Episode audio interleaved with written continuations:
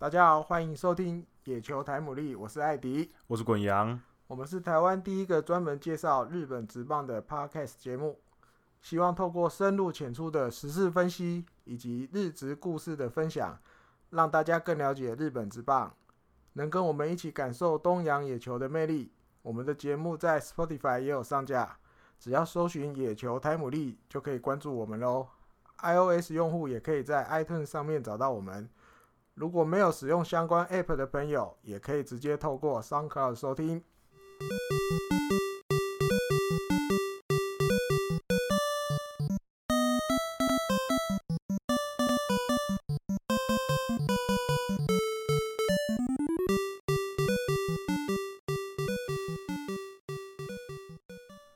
今天的主题一开始，我们先来聊一下跟台湾球迷可能。最关心的新闻，比较关心的新闻就是王柏荣他要改穿三号球衣，在新的球季。嗯，那大家知道三号球衣是比较有点特别意义的，因为田中贤介刚穿过，然后之前也有几个呃前辈火腿队的前辈也穿过。那艾迪哥身为火腿队的球迷，你觉得这件事情？我觉得，当然大部分的球迷都会觉得有点快啊，我觉得，嗯。就是因为毕竟上一个主人才刚退休，那这个三号这么快就有继承人，而且还不是日本选手，嗯，是一个从台湾来的选手，嗯，那可能第一年表现没有那么好，啊，但也很快隔一天吧，我记得，嗯，那个那个新闻就陆续，也好像没有到一天，反正几个小时后，因为他那个就是在一个。田中贤介要去担任明年在火腿球队里面一个新的职务的记者会上，对他马上就被问，对，他就被记者问，他就讲了，讲说为什么会会三号要变成王柏融来背。那我觉得有有一个东西，我觉得可能可能我比较吹毛求疵、钻牛角尖。我觉得，因为有有一些媒体吧，他们都说让出来，田中贤介让三号，让三号。我可是，我就觉得没有让啊，没，就是这个这个这个动词用错了。对啊，他就退休了，三号是空在那的吧？我的我的解读是这样，三号实际上是空在那。那田中贤介来提议说，既然都空在那里，那王柏融要不要来背背看？那因为原因就是像他记者会讲的，他觉得到国外打球真的是一件很。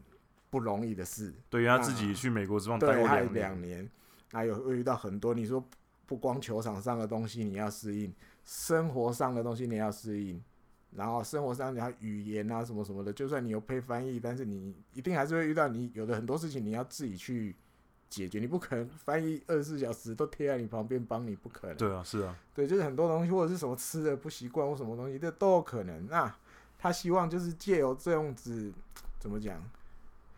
毕竟大家也一年这样相处在球队里面，嗯，你说一点都认识，嗯，那有一点点就是那种让王柏荣的心里更觉得说，我们这边都是支持你，都挺你的，挺你的，我们会想任何方法让你觉得，呃，可以好好的安定下来打球。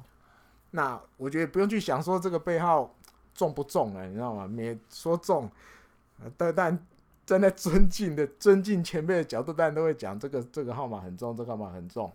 那我觉得倒也还好，大家就轻松一点。我觉得轻松一点看这件事情，其实背号当然有一些程度意义上是有它的重要性，这个当然我们不能否认。因为毕竟你能穿到野手，以野手的身份，你能穿到个位数的，对，就已经是这个球队里面他很看重你。嗯，那。另外一个角度就是，你自己也要去试着，不要去太 care 这些事情，它就是一个号码而已。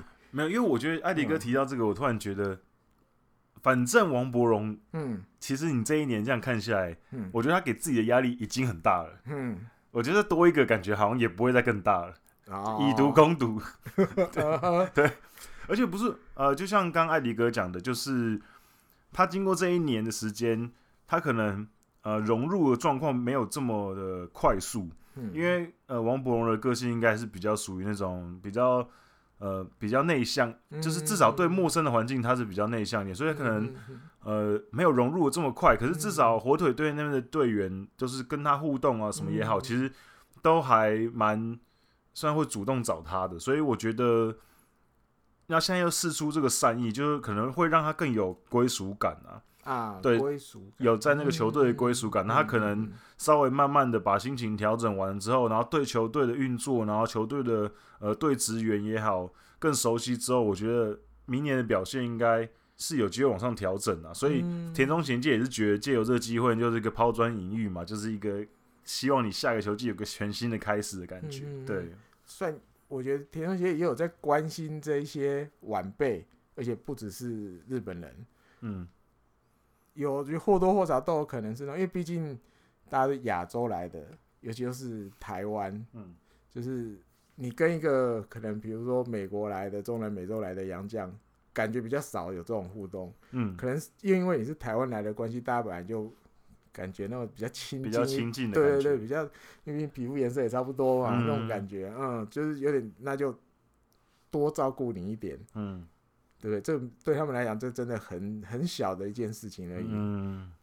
所以我觉得就是这件事情，呃，可大可小，嗯，就你可以把它看得很严重，就是、嗯、哦，一个前辈，而且是备受敬重的前辈，给他一个背号这样子。可是你可以把它想得很小，就是哦，一个前辈他。关心来自国外的后辈，然后可以体会他的辛苦，所以我希望给他一点鼓励的感觉。嗯、对，所以我觉得看大家的看的角度啦，对，大家是这样。他也突然想到一句话，田中贤介在记者会上讲的，他说：“其实大家都很清楚，王柏融如果没有打出成绩，火腿队的打线其实就没有办法发挥他的机能，嗯，就是一定会卡住。所以他他当然也希望你更融入。”我们一点，你更放得开一点。背、嗯、号大家都差不多啦，都是这种。你九十九好像稍微跟大家有一点点距离。嗯，大家都是那种三四五六七八九十十一十二二十几那种的，但我们是好像比较亲近的感觉。嗯，对啊，你说啊，阿拉伯数字也不就这样吗？嗯，对不对？你说谁谁都不用谁，你当年稻叶四十一退休之后，也没有过几年，下一个就。罗德里奎兹啊，所以对，就 就对，所以啊，有时候某种角度当然对很重要，可是换个角度想、嗯、，OK 啦，反正就只是一个代表，因为你在场上、记录上总是要有一个背号，有什么的，对，那就是一个一个代名词的感觉而已啦。嗯、但你说或许发扬光大，N 年后，呃，我们回想哇，曾经以前日本火腿有一个来自台湾的。外国籍选手，他背了三号，嗯、打了很好的成绩，嗯、或者怎么样怎么怎样的，我们几年后或许可以回味这件事情，可能可以有，可以期待。对，因为你外国人来背个位数的其实也比较少，嗯，好，不管你各国来，比较比较少，对，对。通常就是那种很奇怪的很大的背号啊，对，通常。都喜欢三级、四十级这种的，嗯，选这种到个位数洋将的比较少啦。对，嗯、那我们接下来要讲的也是一个洋将，又洋将，对，这个 就是 Adam Jones，就是这几天大家吵得很凶的，就是我有一个很大咖的，嗯，欧力士用两年八亿，八亿多，然后出八亿多，然后出来高一亿多，等于、嗯、加起来加大概是两年十亿元，十亿多，快十一亿，我记得，对的一个很大的合约，达成的话，对，很大的合约把 Adam Jones 找来，那、嗯、Adam Jones 可能大家比较早。认识他的时候，应该是因为他是陈伟英的队友，队友，精英对，在精英队的队友。嗯，那后来其实他一直在精英队待到了呃二零零二零一八年，然后后来辗转有去西雅图，然后也有在呃在那个最最新的是响尾蛇，响尾蛇。打过。那其实他的他的成绩一直都还算是稳定，嗯，即便他没有像这几年没有像以前就是动不动就二十轰，然后接近三十轰的表现。嗯可是至少他像今年在响尾蛇也是有打十六支全垒打，然后打击率啊，然后 OPS 上垒率其实还算是保持在一个水准，当然可能没办法跟全盛时期比，而且他的手背其实一直以来都算是被人家觉得是蛮好的，镭射肩什么之类的，所以我觉得呃火呃不是火腿，欧力士欧力士。这次找来。因为他们把那个 Romero 就没有留了嘛，嗯、然后另外一个也没有留了，留所以他们找来这个其实很符合欧力士的调性，因为欧力士一直以来都很肯花钱找洋将啊，从以前的比如说。Rodriguez 啊，uh. 然后 Rose 啊，这几个就是日本职棒很有名的洋将，uh. 他们都就是在生涯后那个晚年的时候，他们也愿意砸很大的钱把他们找来，uh. 所以他们一直以来都很肯花钱。嗯嗯、uh，huh. 那这次又挖来了一个，应该可以说是日本职棒史上数一数二大咖的洋将，数一数二。因为可能 有跟他有的拼的话，可能就是 Andrew Jones 吧，然后或是 Youkilis。嗯哼，对，可是基本上他的生涯成就也不会比他们两个特别差到哪里去。对，所以我觉得这个算是一个蛮令人期待的洋将啦。不知道他会在欧力士产生什么化学作用，会在守什么位置？中外野应该不会给他，应该是左右外野给他一个位置。那这会不会影响到欧力士的一些？呃，年轻选手的安排，比如说、oh. 呃外野手，比如说中右魔，他们自己人在练练练在练嘛，嗯、然后还有西普萨大，嗯，这也在练，嗯、所以还有俊泰原本泰呃应该不能算，应该不能算在练的啦，可是也很年轻，嗯、真的很年轻，所以外野其实竞争也是蛮激烈的，那就看看他们下个球季会怎么安排，嗯，对，因为他们其实今年很多腿哥嘛，感觉好像。要有一个新的一个球队的形态出来，那可能现在又找来一个这种就是大炮型的，会不知道会不会对队形啊有什么影响？那艾迪哥觉得 Aaron Jones 这样来，你你的看法是什么？我觉得就是接下来几年，我觉得有可能都有这种趋势，就是三不五时就会冒出一个在大联盟，你觉得他都一定还有位置可以打的人，嗯，他居然会想要来日本。嗯、你看，你说。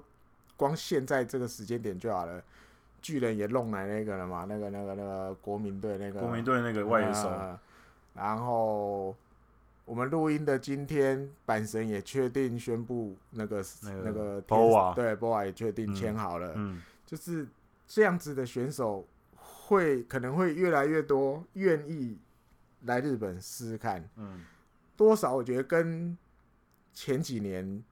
比如这些有一点年龄三十以上的，或者是这种他还没有办法完完全全马上就可以拿到一个比较优渥的合约的，嗯，选手，嗯、那有可能他们要等等等等到可能要春训吧，嗯，对，或者是才会拿到一个薪水不是很高的大联盟合约，嗯、甚至再倒霉一点，可能就只有先从小联盟合约开始。对，这几年美国职棒的。就是中年以上，三十三岁、三十四岁的选手很多都有这个问题，对，就是比较晚才会。对对对，嗯、所以他们可能也觉得，那不如我们就去日本打球。对，如果那边条件很好，薪水又这么高，我那里也是我的选项。对啊，对，那刚好明年又要打奥运，嗯，又在东京打，嗯，这有点附加条件。但美国能不能去还不知道，嗯，如果美国最后哎、欸、也有进奥运。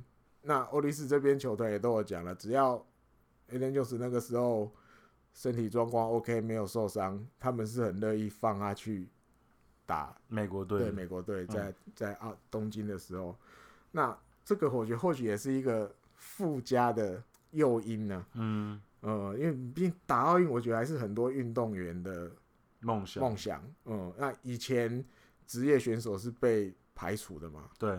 那后来哎，现在都开放了，嗯、他们也心里当然也会痒，想要我也想要打一下奥运什么感觉？嗯、那或许这个也是他他愿意来的其中一个因素啊，但绝对不会是主因，可是其中一个因素，我觉得是这样。嗯，我觉得呃这几年这样下来看呢，嗯、我觉得可能因为越来越多稍微在大联盟有名气的选手来日本职棒。嗯。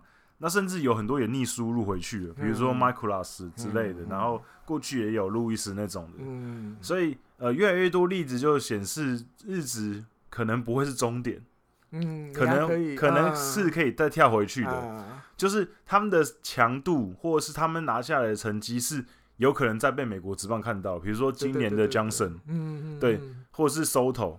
横滨的 Soto，、哦、美国职棒也，美国职那个也是，对，也都有被看到，哦、所以对他们来讲，这个舞台不再是一个我只是去打工，然后或是我生涯晚年去、uh, 去赚一些钱的地方。就是我在当打之年的时候，可能 maybe 我暂时还没有大联盟的合约，可是我先去日本打个一年一年两年，嗯，我的实力也是有可以维持，因为那边的。的对抗性也有，嗯、然后我也可以展现出成绩，而且这成绩是被美国职棒认可的，会被美国看边看到。对，嗯、而且美国也会认可，你在美日本职棒这个表现是他们可以拿来参考的。嗯嗯，所以我觉得这也是一个很大的诱因啊。然后再就是钱，嗯、日本职棒球团其实钱很肯开。对，有一些啦，有一些很肯很肯哦。Soto 就不一样，Soto 那时候横滨是开福袋的，呃、那就比较不一样。所以我觉得这也加深了他们的接受度了，嗯、就可以更接受来日本打球。那但其实也乐观其成嘛，就是我觉得看这些呃曾经在大联盟有很好表现的选手，然后到日本职棒，我也会很好奇他们会打出什么样的成绩啊。因为像我们刚刚前面提到的，比如说像 Ugelis，其实。来的时候其实有点老了啦，嗯、他其实打打得不怎么样，嗯、对。那 Alan Jones 呃不，那个 Andrew Jones 其实打的还不错，嗯。然后我现在就看另外一个 Jones，Alan、啊、Jones 可不可以打的，就是打的怎么样？还有一个啦，我觉得，但这个可能性或许这几年会想来的的大联盟这种等级的选手，或许会比较不会这样了，因为以前常听到，觉得另外一种就是他来到日本，他觉得。我就是比这边的等级要高的，对，自视甚高。对，就是看日本这边的东西，他会比较用由上往下看的角度，嗯，自己比较高高在上。那这一种的，有时候通常就会比较容易适应不了。因为我记得几年前，二零一二年，你说那什么？软银挖那个 Penny，我靠，那时候我们吓到，那时候喜欢玩那个 Fantasy Game，喂，Penny 到软银，对啊，结果哎，完全不行。然后投，我记得投没多久就跑回去了嘛，他就跑掉了，他就完全就不想待在日本。这种这种 case 以前也不是没有啦，嗯，对，那或许我当然觉得，因为时时空环境不同了，现在再来的这些或许比较不会这样了。对，因为毕竟日本职棒其实。也有不断的在进步啊，而且他们，而且他们对日本职棒的了解更深了。对啊，以前可能，以前他们可能真的觉得哦，哦，反正日本职棒就是一个，反正就是不及美国职棒的地方。可是目前很多人来挑战之后，他们就会知道，日本职棒也许平均实力是确实没有美国职棒这么高。嗯，可是日本职棒有自己的 mega。你没有好好打，你也对对，你也打不太出。对，你不是说你来这边随便投一投就会对，不是不是那种地方。对，所以我觉得他们现在也慢慢了解这一点了，因为很多人来了，然后灰头土脸的回去的也很多。对，所以他们现在慢慢意识到这个。对，所以我觉得就乐观其成，乐观的看待这一切。反正日本也很多选手去美国职棒，那美国职棒也很多来，那这样大家都互相交流嘛，对吧？你看，对吧？比较不会无聊。啊、嗯，呃，接下来要讲名球会哦，这个也是一个我们之前才提过类似的话题，野球殿堂的东西。嗯、那现在就是讲名球会，它原本是有固定的入选的标准资格标准，嗯嗯，那它现在要增设新的标准。先来怎么讲？介绍一下原来的标准好了啊。嗯、第一个打者的话就是两千支安打，对。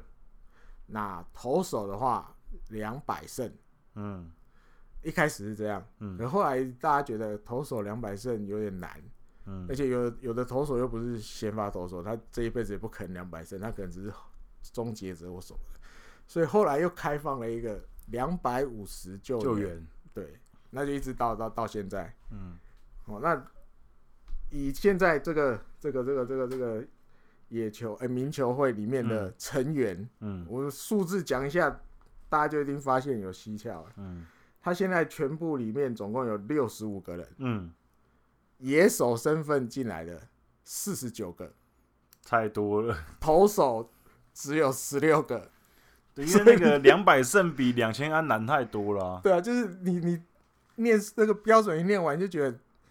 投手要两百胜，以前或许会有，但也不是每是常常有啊。两百胜就很难啊，两百五十救援，你们也也没那么简单。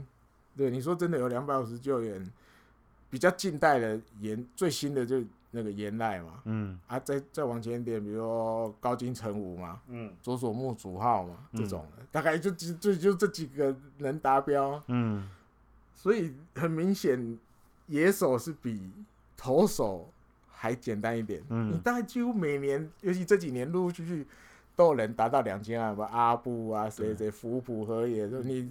打得久，然后有一定的输出量，野手的话，感觉没有这么难呢、啊。对，你就可以慢慢凑凑凑，最后还是可以打两千。可是投手你要赢球，你又不是说有出来就有。嗯、你赢球的时候要一点运气，队友帮忙说说的。你打安打可以靠自己打嘛？啊、可是打拿胜投不是你投的好就有的。对对对。所以这个就很困难。嗯。然后而且而且刚刚我在补充艾迪哥讲，他的标准是两两百五十个救援，两百胜跟两千支安打嘛。嗯。可然后可是这个记录呢？因为有很多现在大家都是日美通算，对，所以所以他的标准其实是说，呃，你这个记录呢，要在日本的时候开始的，嗯，就是你，哦、对你你你这个记录要从日本开始，你才可以日美最后用日美日美通算，美日美啊，那个美第一个美就先不算，对，或是不是日的地方，比如台日美。台的可能就不算，对对对对，没有，而且对，说到台湾就是，他只认日本跟美国的记录啊，台湾台湾棒球、韩国棒球、日美的独立联盟都不算，都不算，一定要这样举例也不对，对，美日一定要美日，一定要美日而已。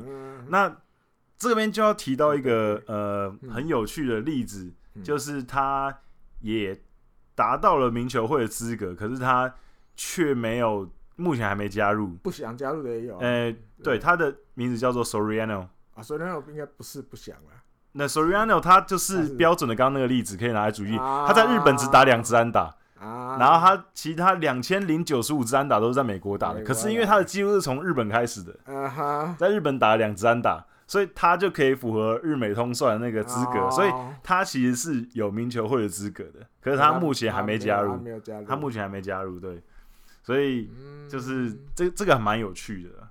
好，再来继续就是要往下讲，因为他们自己也开始发现有点难，对，太难了。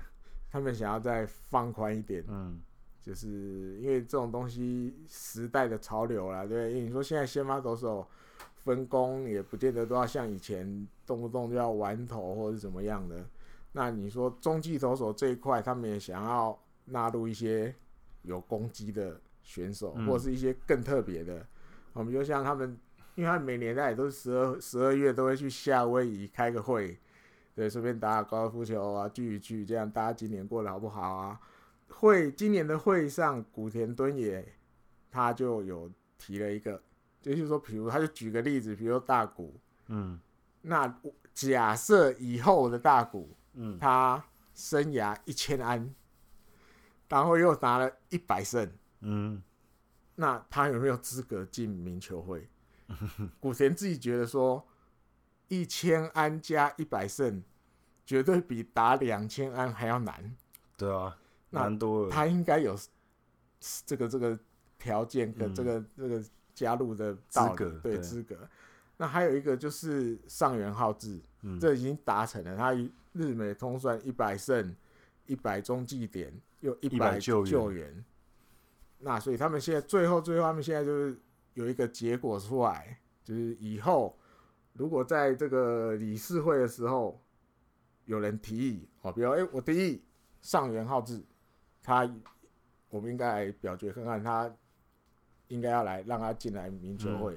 好，那这个理事会就会把这些候选人有人提议，他们就好 OK 记录起来，到了开会的时候。就是我刚刚讲，在每年十二月去夏威夷的时候，嗯，有参加的人，因为他不见得所有刚刚讲的六十五人都会去夏威夷，有的有有事情就没办法去或怎么样的，嗯，有去的人来投票，如果四分之三的人以上啊，四分之三以上的人都同意通过，诶，他有资格进名球会，OK，那我们就让他入会，嗯，还有一个新的方法啊，但其实就是。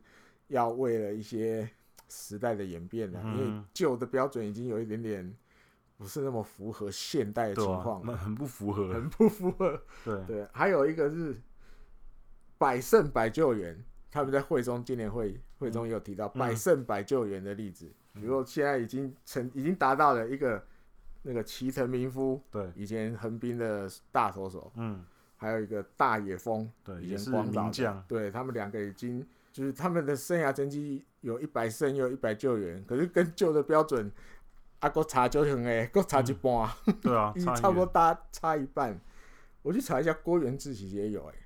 也有印象，对啊，郭元治我记得在日本这边也有百胜百救援，那说不定也会有机会啊，有可能，对啊，好，那他们这个新的方法就是他们要有一些特例呀、啊，就是特别提出来、嗯、，OK，如果大家投投票四分之三通过，好，我们也让他进来，那热闹一点嘛，好吧？嗯，没有，因为像、嗯、呃刚刚艾迪哥提到的大野蜂，嗯，大野蜂这种就是。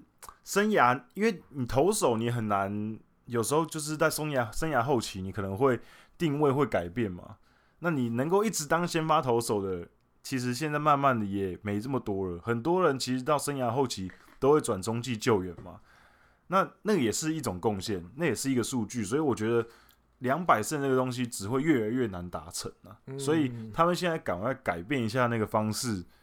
我觉得是对的啦，因为不改的话，加入人只会越来越少而已，越来越少。嗯，还有一个刚漏了，还有一个比较特别的五十岚亮太的例子，他没有提出来。嗯，他是跟胜投也没关系，跟救援成功也没关系。嗯，他是日美达到通算登板超过九百场比赛了。嗯，他们也觉得这也是一个很难得的记录。嗯。所以你你要登板九百场以上已经很高，很猛，对，很猛，很撑很久。嗯，你要有一定的实力嘛，你才能一直持续的有这么固定的出赛数。嗯、所以五十岚亮太这种例子，他们也考虑进去。嗯，然后我就联想到，哎呦，宫西上升感觉有机会哦。哦，有可能，有可能，宫西上升现在也是很猛，猛猛的，欸、猛了，已经连几年，连八年了，我也忘了。说不定五十场登板，每年都五十场。对啊，说而且说不定以后就是。中继点几个以上也可以啊，啊，对啊，如果这样子的话，就空气上升就绝对没问题。嗯，附带一提一下好不好？我们来顺便聊一下达标，现在比较靠近的。嗯，现在现在最看起来看起来最近的，应该就是坂本勇人吧？版本勇人啊，版本勇版本勇人应该应该明年明年球季就可以达成，因为他差一百一十六一六，对，嗯，应该很很简单可以达成啊。投手哎、欸，这个男的投手，石川雅规还差二十九胜，可是他四十岁。了啊，呃，可有点有点 K V C，有对，有点难，有点难。可能以他现在的初赛，应该可能至少还要投三年，二十，他才有没有拿到二十九胜，二十九出哇，也快要一年快要十胜差不多。对啊，对啊，所以就是有点有点难，有点难，有点难。可是也不能说完全没机会，因为因为其实。他这几年其实还算是蛮稳定的，还是、啊、还是养乐多很倚重的固定的很倚重的投手，嗯、所以应该还是有机会啦。嗯、那打者方面其实蛮多，就是都还蛮有机会。对对对，打者方面的话，就是刚刚提到的版本勇人是最、嗯、最快可能会达成的嘛。然后今年就是呃立三桥快要达成了，啊、立三桥一千七百五十安，可能后年呢两百五。对，可能两百五。对，可能可能后年，然后就是中岛宏之差两百多，有点难，有点难，有有点难。出来。对，松田松田宣浩还差三百六十二支，松田宣应该大概两年吧，大概在大概在两年多，两年多他大概就可以了。所以大概就是这几个是比较近的。那投手有没有？还有没有投手除了石川？我刚刚还没讲到，再补充一个打者是。福留孝介已经每日通算了，嗯、可是他日本通算的话差一百零三支，可能明年有机会达成日本通算。啊、明年应该可以了吧？对对对，明年应该可以。产量应该应该很稳定，对对对。嗯、然后投手方面，现在石川就是最近的哦，就差二十九胜。然后仅次于石川的就是永井秀章跟内海哲也一百三十三，差远了，呃、有点 难。内川。内海可能要一百五，一百五都可能有点 KVC 耶。永井，永井感觉也，然后和田一一百三，金子一大一百二十八，都很远，都还不是这几年会发生的事情。而且看而且看起来这几个也没有机会达成，呃、对，因为年纪都有点偏长，要不然就是受伤。哎，对，那永井是前面冲很快啊，可是最近后面几年就已经量下跌，对，不太行了。对，然后救援的话，救援的有没有救援的？救援的话，现在就是藤川球差九次嘛。哎呦，对，藤川球希望很大啊。藤川藤川球差差九次，那萨巴特差十六次，可是萨巴特已经没啊，已经掰了。然后真井浩俊差八十七次，可能两年三年，可是真井浩俊现在也被拔掉了，有点难。三崎康晃啊，三崎康晃，如果不要三崎康晃，还有就是松井玉树还差一百多次，可是以他这么年轻，可能，可是他们两个有变数，就是三崎康晃跟松井玉树，说不定会想要挑战美国职棒。那就要每日同算。了，啊、可是去那边不一定是终结者，对，啊、对，所以可能就是你再看看吧，就是不知道、啊。现在在美国的，现在在美国的，骂滚，骂滚，骂滚，听说很近。我现在加一下，九十九加七十五，我超多的，一百多啊，九十九加七十五，快一百七十六，对啊，对啊。一百七十六，一百七十四，一百七十四哦，一百七十四，快啊，对啊，一百七十四块，一七四差二十八，大概在两三年，两三年，他就可以日美通算了，两百胜，很猛哎，哎呦，那滚，那一年二十四胜就是太补了，二十四胜太补了，二十四胜太补了，补起来补起来，哎呦，快了哟，像达比修，达比修嘞，我记得比他比达比修一百五十几，一百五十几。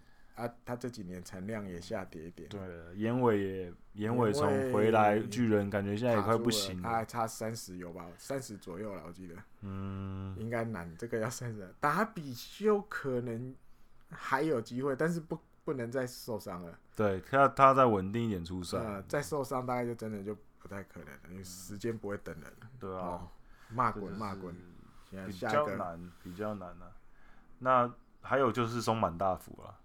松坂大我一百七十胜，可是可是也是一个差三十，对对，就是因为他今年看起来是最后一年了，除非他今年拿三十胜，是不可能的，不可能发生的事情，就比较可惜啊，没办法拿到。先发投手，但最接近的是田中将大，哦，感觉。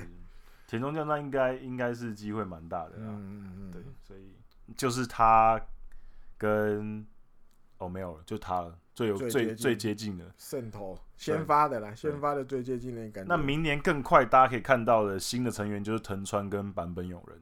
嗯，因为藤川九救援，我觉得他可能不会是终结者，可是我觉得球团会做给他啦。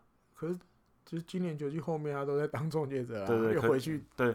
可是我觉得，即便欧亚凡托里斯也没有签下来嘛。对对对，即便他今年可能明年球季可能不是终结者，可是我觉得球团还是会让他做，会做给他了。九次而已。对，然后版本勇人应该没什么意外，一百对啊，一百一一百一十几次而已，这个很简单。嗯，对，以他的输出，他即便明年不正拿到一百一十支安打也是应该很简单的事情。半个球季左右达标了。对啊，所以就是我觉得非常可能。没有太夸张。大概三分之二个球去，看可不可以达到。对，然后讲完哦，讲完名球会，这昨天这个我们我准备要睡觉的时候，热腾腾，我已经睡觉。准备要睡觉的时候呢，就收到我们就是朋友节有有节目，有节目就是 Adam 的，就是通知说签了同乡家志，成事了。对，坦帕湾光芒，光芒，对，两年一千两百万。嗯，我觉得这个这个薪水就是一个哦，就是差不多的薪水，不高也不会低。嗯，那光芒也是一个比较，本来就是一个小资的球团啊，对，所以呃，应该可以说去那边我有好有坏啊，可能战绩的压力没这么沉重。对，战绩压力没那么沉重，那可能一开始入门会好一点，而且那边也有一些亚洲选手。有那个像韩国韩国的那个崔智万嘛，在那边，所以球团对于亚洲选手可能也没有这么陌生。以以前也有过吧，岩村明宪，对啊，也没那么也没有这么陌生。所以松井秀喜其实待过蛮多的，对，待过蛮多的。所以他们对亚洲选手并不陌生嘛，所以我觉得这个选择还不错。然后再加上就是，呃，统香他在去美国之后，其实有传出一些新闻，其实都感觉上蛮好的。比如说他的英文能力，被他的经纪人认为，呃，英英文能力其实蛮好的，比松井秀喜那时候去的第一年好很多。就是他现在已经可以，呃，至少自己对答一些基本的问题。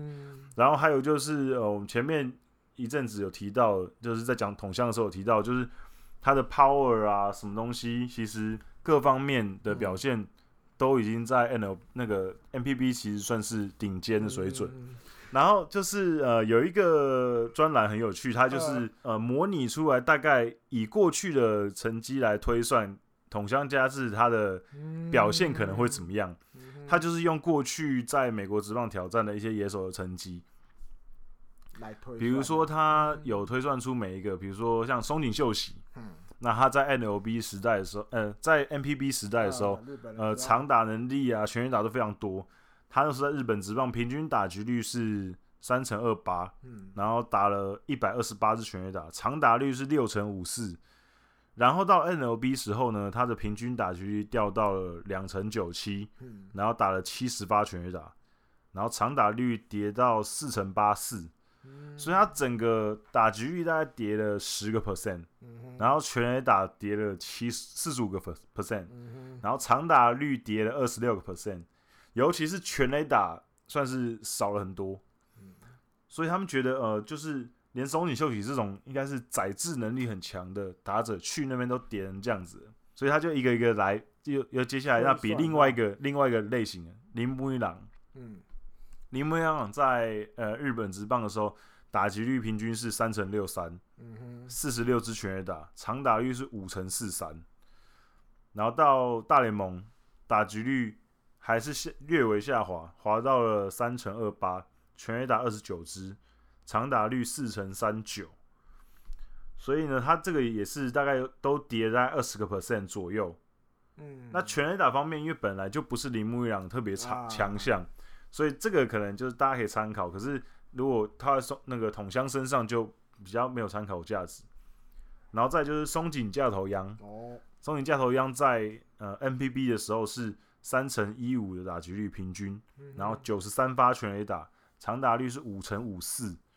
可是到大联盟之后，打击率就跌到了两成七二，然后只打了十四支全垒打，然后长打率也跌到了三成，就三成八四。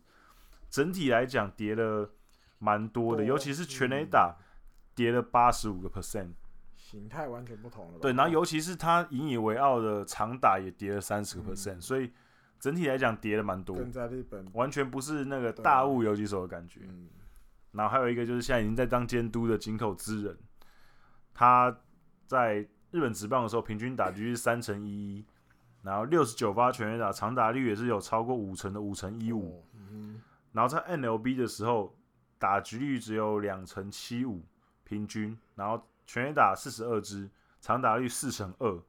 那当时他去的时候是大荣队，算是非常强的二垒手，嗯、算是重炮二垒手。嗯、可是他去的时候也是整个往下下滑，打击率掉了十二个 percent，其实算是比较少。可是，在全垒打也跌了三三十九个 percent，那长打率。有有跌，可是跌幅没有像前面的这么大，没有像那个松井架头一样这么大。嗯、然后再就是陈岛健司，哎、欸、哦，陈岛健司，他在日本职棒的时候也是平均打击率三成二六，九十四发全垒打，长打率有到六成。那可是到了 NL NLB 之后，平均打击率就跌到了两成六八，三十九发全垒打，平均长打率是四成零五。嗯哼，那其实都跌了大概三成左右，其实跌的蛮多。然后再就是讲到曾经也有带过光芒队的岩村明宪，他在呃日本职棒的时候，平均是三成一零打局率，全垒打一百零六支，长打率五成六一。可是到了整个呃美国职棒之后，几乎就折半以上，平均打率就平均打局率就二成四四，然后十五发全垒打，长打率只有三成四七而已。所以整体来讲就是。跌的非常多，嗯，全垒打基本上跌了八成多，对，基基本上都没了。因为那个时候，如果你有看岩村的比赛的话，那时候基本上他就是变成一个枪，嗯，基本上没有长没有全垒打的能力。可是那个时候其实转型还算是成功了，嗯、因为他在光芒那几年其实还算打的算不错，哦、只是就是全垒打的火力没有这么猛。对，然后再就是现在还在现役的福流孝介，嗯，他在呃日本职棒的时候是三成二四打击率，七十二支全垒打，五成八八的平均长打率，然后在大联盟的时候两成六的打击率，三十四发全垒打，平均长打是四成一三。嗯哼。也是，都是你看这一一路讲下来，大概跌幅大概会在三成左右，二十几到三十。对对对，二十几到三十，大概就是合理的。对，大概就这个跌幅。对，嗯、所以他们就用这个用这个总结跌幅，呃，然后套用在桶箱上面的话，桶箱在日本职棒的时候是平均两成八四打击率，九十五发全垒打，五成四零的长打长打率。然后他们用前面的那个跌幅来套用在桶箱上面算呢，他们算出来是桶箱大概在 NLB 会平均两成五六打局率，六十发全垒打，长打率四成。嗯哼所以呃，当然呃，他们觉得这个成绩就是模拟出来的成绩不算非常差，嗯可是呃，好像有点差强人意。不过这个他们也有提到，就是这个其实就是一个模拟嘛，你也不知道他会怎样，他也有可能打得更好，他有可能打得比 NLB 更好。那虽然说目前没有人做到啊，所以他其实这篇文章最后面很有趣的是，他还有加了一句，就是说，即便我们写了前面这么多，可是我觉得我们也不要杞人忧天，我们就好好的帮他加油就好了。所以我觉得呃，这个大概可以参考，就是跌幅的程度会在多少，可是。也不一定一定就会跌，因为统香其实他去，因为要去美国，其实他准备了很多年嘛。嗯，那他也其实蛮快就可以融入里面，因为第一个前面有提到他的英文能力被经纪人肯定，嗯，然后再就就是他其实也会讲一些西班牙文。啊，因为因为他在他在横滨的时候，其实他会跟那个 Lopez，他会他们都会讲西班牙文，因为他之前去。呃，利用休赛季去独立联盟打的时候，他其实有学一些西班牙文，所以其实他在语言上面，他跟队友的融入，我觉得也会比较快。然后再加上他的个性，也应该可以很融很快的融入。他是比较喜欢比较属于那种活泼的选手。然后再加上他的，比如说挥棒速度也好，还有击球的强度，其实都是在日本职棒顶尖的。嗯，所以我认为我是蛮看好他在美国职棒的发展。当然可能。不会是非常猛的那种超级强打者，可是应该是可以缴出不错的成绩。那艾迪哥你觉得？艾迪哥觉得时代有点不同，我觉得你说松井秀喜，但我们会直接想说松井秀喜的这种表现啊，像刚刚讲的模拟掉多少趴，好像桶箱的样子会跟他稍微比较像，因为都是左打者，都是比如以全垒打见长，在日本的时候。嗯当然打击率比较不一样了，松井的打击率在日本的时候高蛮多的，那统乡大概就是在那个两成七、两成八，说不定有时候低，今年就低一点说。嗯。可是我觉得真的时代不同了，就是现在科技比较进步了，资讯消息什么都很发达。就像我记得我们好几集之前好像有提到统乡嘛，嗯，就他今年其实有一点点都是刻意在。好像是为了适应明年去美国之后，他会遇到的那一些球，嗯，哦，比如球的进本垒的时候会有一些位移，他会好像比较放慢他的，比如出棒的速度，对，他其实今年都在调整，对，他在调，他是在有感觉了，但他没有亲口证实，就是感觉上他有一点点在为了明年再试看看、试看看、试看看的感觉。那这种东西其实。我觉得就有可能会超出，比如模拟的想象的好，嗯，就不会掉那么多，嗯，哦，那但有一个，我觉得平均长打率四成有点太低了啊，呃，可能四成五，四成五可能差不多，对啊，因为这个很难，就是但就像刚讲，也是只再怎么样也是个模拟，啊，这我就很直觉就联想到哦，塔尼桑，哦，塔尼，虽然他的例子有点不一样，对对，他例子比较不一样，他比较不一样，嗯，因为我刚瞄了一下。他在日本职棒几年间，这几年平均下来，嗯，五年平均打击率两成八六，嗯，诶，几发全垒打四十八发，嗯，五年四十八发，他到了天使队，二零一八、二零一九两年，好巧不巧，打击也是两成八六，两成八六，现在还没掉。嗯，全垒打四十发，两年就四十发。嗯 所以，但对啊，你说日本要扣掉个第一年，好吧，第一年感觉就比较还没那么的还在适应。对对对。所以你说对啊，我觉得有时候时代不同了，但大谷是。或许这个大谷是一个就是天外飞来的天才，不能不能不能拿来试对比的东西，比的那个类别，对不对？哦，可是参考一下啦，我觉得。对我个人是觉得，桶乡不知道，就是毕竟是横滨的球员，所以我对他也是有特别的感情了。我希望他可以就是好好的在大联盟就拼一下，拼一下。那至于他在光芒队的表现什么的。我们计划，我我那天在想说，等到什么秋山啊，这几个可能菊石他们可能都有、嗯、都有可能确定要在哪里的时候，或者山口俊啊都已经有落脚之处的时候，我就找 Adam 啊，或者是哦，然后或者是来上我们节目跟大家聊一下他们在美国职棒那几支球队，他们可能会面对到的挑战，或者是他们的他们的一些看法，他们的竞争对手有哪些，然后他们。觉得他们可能的表现是什么？刚吓一跳，我以为你要说我们就飞去美国采访这几个日本。我也很想，我也很想。我一跳，我去美国录音之类的。去美国录音好像没什么意义。我们在台湾录音就好。了解了解。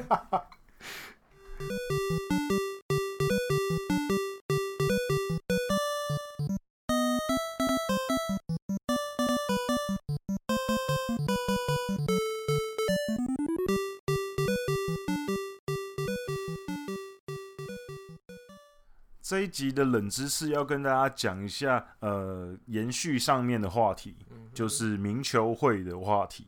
那也有很多人就是没有达到那个名球会的硬标准，嗯，然后到目前为止都没有进名球会，可能这些人未来也会有一点点机会回去进去名球会里面。那我现在就跟大家讲一下这些，呃，可能距离名球会很近的人，他们。的成绩啊，一些介绍，那有些其实大家可能都蛮熟悉的，对，应该很多哦。对，第一个就是跟大家提到，就是刚刚艾迪哥有提到的齐藤明夫嘛，嗯，一百二十八胜，一百三十三次救援，这个其实呃算是已经很好的成绩了，可是他其实没有达到标准。那可是以后放宽标准之后，他有没有机会可以达到？就应该可能很有机会。然后还有就是大野枫，他。就是也有救援，又是先发，一百四十八胜，然后一百三十八次救援。嗯，那他在生涯途中这样子调换，然后都有拿到很好的成绩。那这种选手能能也进去，应该也很值得进去嘛。可是他们还算是比较特例的，因为他们是呃横跨先发投手跟救援投手。嗯、可是有些是他可能就是呃当先发投手，可是他真的差一点点的，比如说像杨乐多的。松冈弘，一个他们球团历史上非常有名的投手，他生涯拿下一百九十一胜，差一点点。他是在一九一九六九年的时候，在选秀第五顺位的时候入团的。那他七零年七零年代开始就成为养乐多的王牌投手。那他也在一九七八年拿过泽村赏，而且那一年也帮助球队拿下史上第一次的联盟优胜跟日本一。嗯，所以算是在养乐多历史上很重要的一个投手。嗯，那他也拿过最优秀防御率奖。那他在一九八五年的时候隐退，退，可是他没办法入选名球会，因为他只有一百九十一胜，就差一点点而已。嗯、所以像这种选手有没有机会以后也放宽资格让他加入？可能比较难，我觉得比较难。可是我觉得比较难呢。可是，一百九十一胜。就，就差那一点点，然后他已经没有，已经也没有多少人比他更多胜了，就是真的很难。我不知道会不会给他一些这种的，他应该他们那些人应该不会动，就是就这样了吧？不会动是，是？他们这个是为了以后哦，不会通融这种，不会通融这个，嗯，我觉得是这样。然后还有再来一个，就是大家很熟悉的江川佐，嗯嗯、怪物江川佐，他通算是一百三十五胜。可是大家要知道，他很早就隐退了。他几？他三他三十二岁的时候就隐退了。你看，然后他那时候在做新高校时期就已经是以怪物之名享享誉全国。嗯，然后他的曲球跟速球其实也支撑巨人队一段时间，是一个王牌投手。嗯，那可是他在一九八七年三十二岁的时候，他就宣布隐退了。嗯，那那个时候其实就已经一百三十五胜，而且防御防御率平均只有三点零二而已。所以其实如果他再继续，至少可能投个五年、六六六七年，说不定他就可以两百胜了。因为他拖很久才进来啊，对，所以 他他也是那种前面来的进进职棒前也是波折不少啊。对，他也是属于那种就是比较有个性的选手，对，说退休就退休了，然后进来爱进来不进来的，对，所以 有他自己的坚持，对，所以空白的一日嘛，对，所以他可能他可能也没有说非常。他没有非非非常想要进去名球会。这种记录的东西，对对对对，对他可能还好。嗯，那再来就是老虎先生，对挂布雅兹，他也没有进名球会，因为他生涯只有一千六百五十六支安打而已。然后，可是他在呃板神迷的心目中，应该是非常崇高的存在。心目中，他就是一个虎名球会，对对，虎名球会，对虎名球会。那其实他。呃，全垒打也好，打击率也好，嗯、其实都有曾经非有非常好的表现。比如说，他有拿过全垒打王，那一年他一九七九年的时候，四十八支全垒打，嗯、然后他有拿过打点王。可是他后来在全垒打跟通算安打的部分，他其实都呃累积的数字都没有到非常多，全垒打只有累积到三百四十九支而已。然后后来就因为受伤的关系，他就在一九八八年八八年隐退。嗯是比较可惜的，他是因为伤势的关系。如果他再多打个一两三年，可能也就可以进去名球会了。所以他也是一个很可惜的。还有就是红色闪电的高桥庆彦，的鲤鱼队的，那他通算是一千八百二十六支安打。那他也是呃在在呃七零年代八零年代的时候是高桥庆彦，嗯、对，那个时候是很活跃的广岛的球球员。那他在七零年代末期、八零年代初的时候，就以他的郡主著称，他有拿过盗垒王，然后也有帮助球队拿下日本一，然后呢也有连续安打的记录，然后他常年就是在球队是呃先发选手，嗯，那在这他在籍的时候，广岛队拿过四次联盟优胜，然后两次连连续的日本一，嗯。那可是他就是也是安打就是差了一百多支，那比较可惜了。差一点，然后还有就是也是阪神虎的打者，阪神啊，阪神迷说是史上最强一番打者啊，可是就就大家大家自己可以有一些评价，可是他就是真功名姓，也曾经当过阪神队的监督，他生涯是打出了一百八十八支一千八百八十八支安打，那他其实呃在一九八零年代的时候，也是阪神队非常。倚重的一个核弹头，一个打者。那他那时候跟挂布，刚刚前面提到的挂布，跟阪神迷心目中永远的第一名的洋将 Bass 两、嗯、三个人，可以说是那个时候很重要的核心的打者。那他那时候也有在代打上面也有非常好的表现，在生涯后期的时候。嗯、可是他生涯就是也是差了一百多支安打，没有办法达成。对，一八八，对对对，差一点点，基本上可能再打个一个球季。应该就可以达成了，一两个之类。对，一两个就是其实，因为后来老了。对对对，其实很可惜啊。然后再就是最后要跟大家提的，就是最有名的例子，就是他已经有达到了名球会的资格，可是他不屑加入嘛。嗯。那就是洛河博满，他生涯打了两千三百七十一支的安打，而且拿到了三次的三冠王。嗯。可是他就是。觉得，觉得那个，他觉得他不太不太想啦，没什么没什么兴趣。嗯，那那时候他其实拒绝的时候，也有被很多人就是念嘛，比如说野村克也就骂他说：“你这样子会对以后有些不好的影响。”嗯，那可是他就说，任何团体我都可以选择加入或退出嘛。嗯，那加入加入不加入就是我自己的选择，那应该没有人可以去。强迫我做这件事情，而且我觉得他可能也是一种，他本来就是一个对体制比较 反抗的人。我流，对我流，对，就是就是一个比较他可能觉得他不想跟那些人混在一起，嗯、而且因为他隐退的那个年代，我估计就是那些大佬们，可能真的比较呃思想上也好，可能比较老派。那他那个时候可能是走在比较前面的，他就觉得他不想要跟这些老头子混在一起，所以他选择不加入。嗯，那可是到现在，他其实就是也也是也是没有，应该是就是不会再加入了，就不会加入。不可能，那应该都不可能加入。反正就是他觉得打球又不是为了进名球会才打球的。对，而且好像他他可能就觉得，好像名球会那一群人好像进去了，大家觉得自己特别厉害的感觉。这个我就不知道，其实因为他的风格跟那些，就是你平常你平常观察这样子的，他他本来就比较少跟。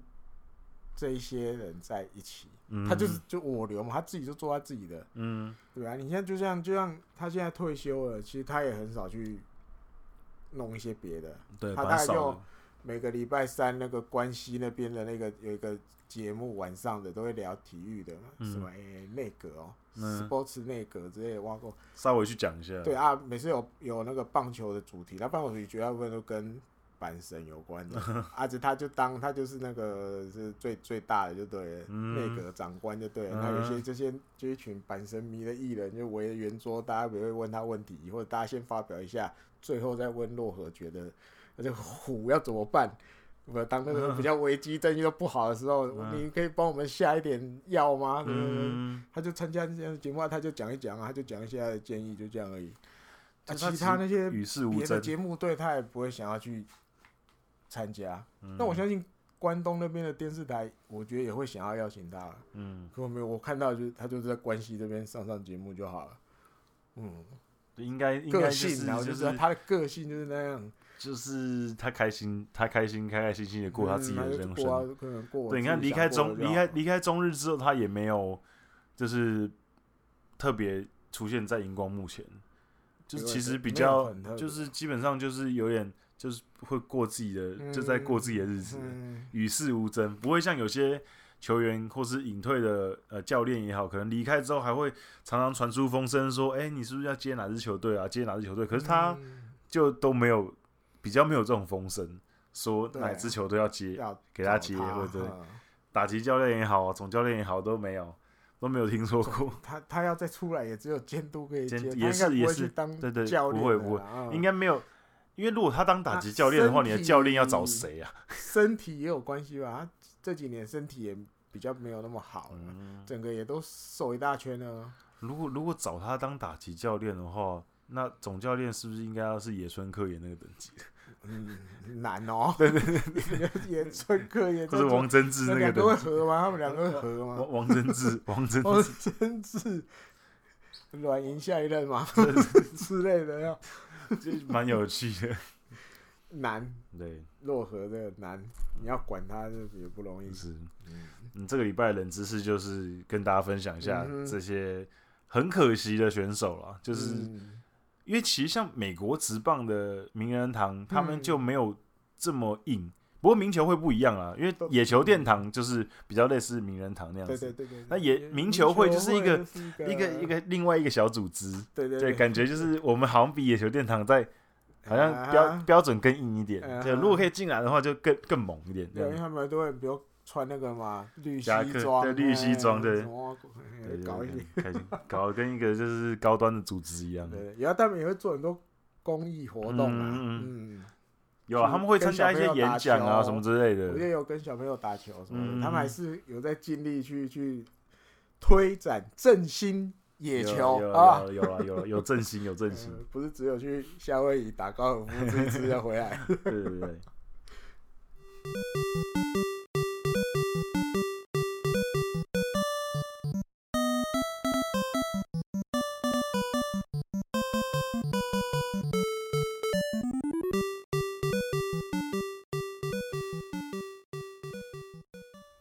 那这个礼拜嘴一波，哇，这个主角就来头就大了啊！嗯，是那个神神来的神来的，神来的。对，大家知道这几天，因为他们有那个，就是你打过职棒的，如果你想要学生回去教恢复，对对对，研修研修。那有一个很特别的人出现了，他参加了，他去当学生了，嗯，是铃木一朗，对，朗神，朗神，朗神这样啊、哦，他就出现在那个会场，因为今年那我记得我看报纸，一百二十七个人报名，但很多人都就基本上都是跟职业棒球有关系的，嗯、因为你要回去教学生打球，你就是要经过这个这个流程就对了，对，你一定要要经过了三天的讲习，嗯，礼拜五、礼拜六、礼拜天，那。也有记者讲，今年的讲习很不一样。嗯，因为以前的讲习，媒体是可以在后面待着。嗯，今年不一样。今年不行啊，因为一朗对，一开始照一照之后，他就请这些媒体朋友去外面了，怕你们太吵了。呃，就去外面了。对，所以他只能后可能后续去访问一些坐在。朗神附近的，我记得前面好像那个以前在扬州打过那个杜慧博文吧，是不是？名字我没记错。对，杜慧博文，对，他坐在前面，嗯，他就说很紧张，是不是？他说很认真做笔记。后面这个狼神神也是很认真做笔记，因为他一直听到那个笔一直在写字的声音，可以口口声声说是对，嗯，很认真在做笔记。这样大家就这件事情掰开之后，哇，他去参加这个，大家想象空间。就无限大啦！对啊，你能想象铃木一朗带领高中球队然后打甲子园吗？你看，你看某某年的甲子园某某高校，嗯，监督铃木一朗带着一群小朋友，对，地方大会上，嗯，过关斩将，嗯，然后到了这个殿堂，这个梦想的舞台。嗯，我他妈那一届就厉害了，那一届就疯狂了吧？那一年的，如果那一年的甲子园，夏季甲子园就疯狂了，那焦点都都都在铃木一朗身上，都在监督身上这样哈。只是有难处，为什么？有难处，因为他还是有规定，嗯，就是你如果现职还是跟职棒有关系的，嗯。就算你只是球团里的挂个名的职位不行，呃，都其实都不行。那所以他们就想了有一些方法，嗯，因为现在大家大家现在也要跟跟时代接轨嘛，嗯，你不能一直抱着老旧的思想，或者是很古板啊，死古不化啊，都不都不改变，嗯，所以他们也有想方法，嗯，我们可以为铃木一郎去定一些特别的规则，嗯。就对，因为大家知道他明年还是会继续在西雅图水手队当那个哎、欸、什么什么辅佐，对一个特别很长的辅佐之类的，对对，会长什么特别辅佐吧，嗯，兼说说说说这样。很长的一个职位，跟我记得跟训练有关的，嗯，所以他们就想，OK，那这样子球技中那就绝对不行嘛，嗯，哎、欸，球季结束，对不对？球团那边没有事情的，比如他回日本的这一段。期间，嗯，可能冬天的这个时候，我们就可以认可你在这个时候去教小朋友打球。那这样子当然就比较没办法，像我们刚讲的，哇，某年某月某一天他带着人打进夏季甲子园，这可能要在更后面的，嗯，他可能完全都他的工作对都跟职棒球团没有关系的时候，或许有机会。那比较近一点的，可能就是这个形式，比如冬天的时候回来日本的时候。他可能去，比如他的母校，爱工大名店，哈，当个特别教练，短期的，冬天的强化冬什么冬令营之类的，或者是哎、欸、有什么棒球教室，他可以去当个比如特别来宾参加一下，他也去教一下，嗯嗯，那主要当然是因为我觉得他们。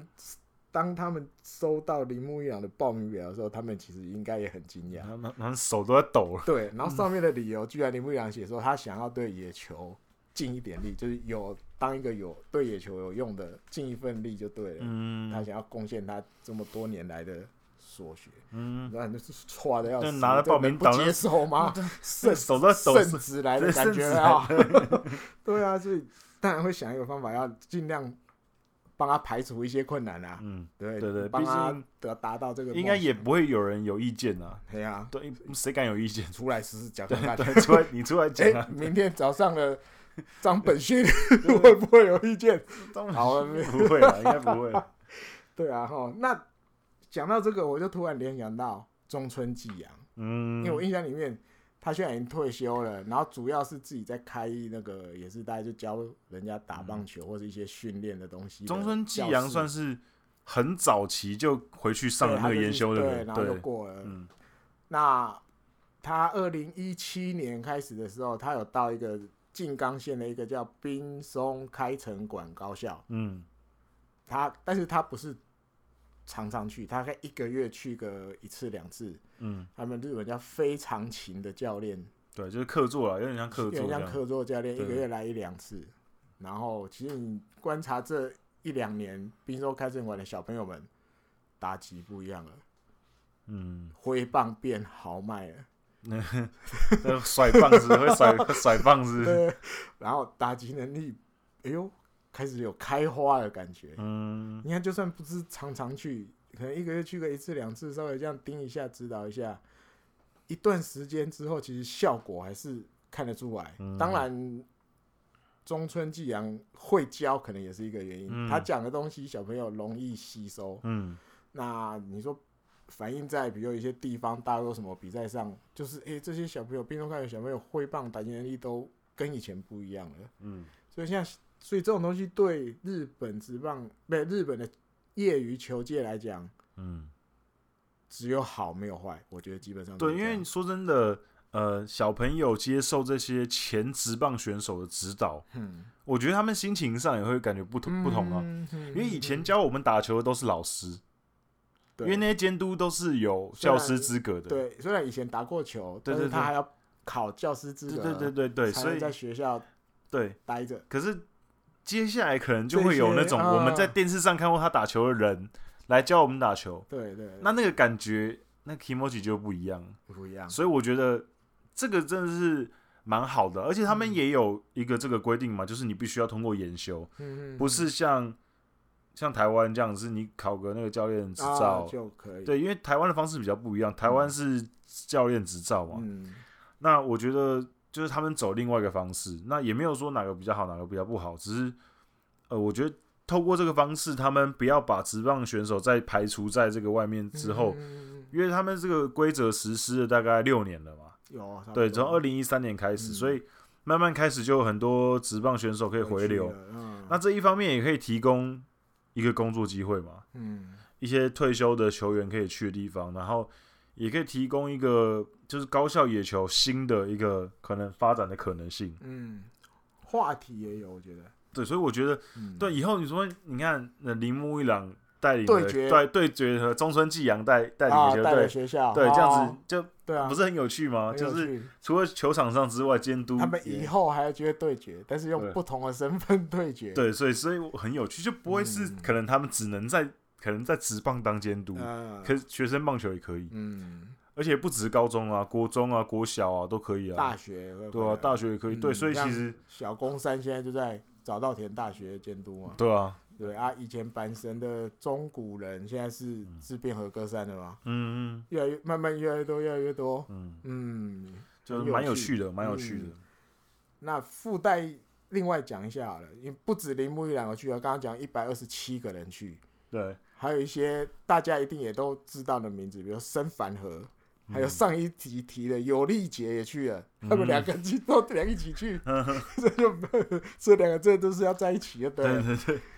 申凡和是说他反正就是为了以后，如果有一天要用到的时候，嗯、他就可以用，或者有一些比如有人来找他的时候，他就可以马上上手，所以他就来来讲一下，反正才三天而已嘛。啊哈。还有今年算也是退休了，大隐骑士，大隐骑士不是班神，我要讲大隐骑士啊，先大隐骑士啊，大隐骑士还没算退休，还没讲，可是没有人找他，对，目前没有其他球队找他，所以他也他也去报名了这三天的讲习，还有一个是横田胜太郎，嗯，打打脑瘤，对。然后好不容易回来球场，就还是不行，还是不行。他也去上了，嗯，那但他不是说他已经确定以后要去教球，可是就是先上，先为自己备一个后路，对，先放着。对对对，先放着。所以很多很多哦，打过职棒的这些可能名将，可能还很年轻，他们也都会开始会去思考这一块，因为这块毕竟对他们来讲是一个算新的道路了。嗯，以前或许还很远。你说考到教师资格，我下干单，对啊，哪那么简单？对，你打了一辈子球，然后你突然要去考教师资格，对，你这你也没那么简单，不是每个人都那么会读书或者什么样的。嗯、那有这种讲习三天，那但他们也有一个小考试啊，嗯，哦，那也要经过审查啊，照他们的讲法是这样，要经过一个审查，嗯、啊，明年二月的时候才会公布哪一些人通过、哦，也不是也不是每个人都可以来了就通通都有啊。他们讲是这样讲啊，可是可是感觉应该应该绝大部分都会 pass 啦，对啊，都会 OK 啦，不要交白卷就好了之类的。嗯，所以我觉得真的像我们刚刚讲的乐观其成，我们真的也很期待某年的甲子园。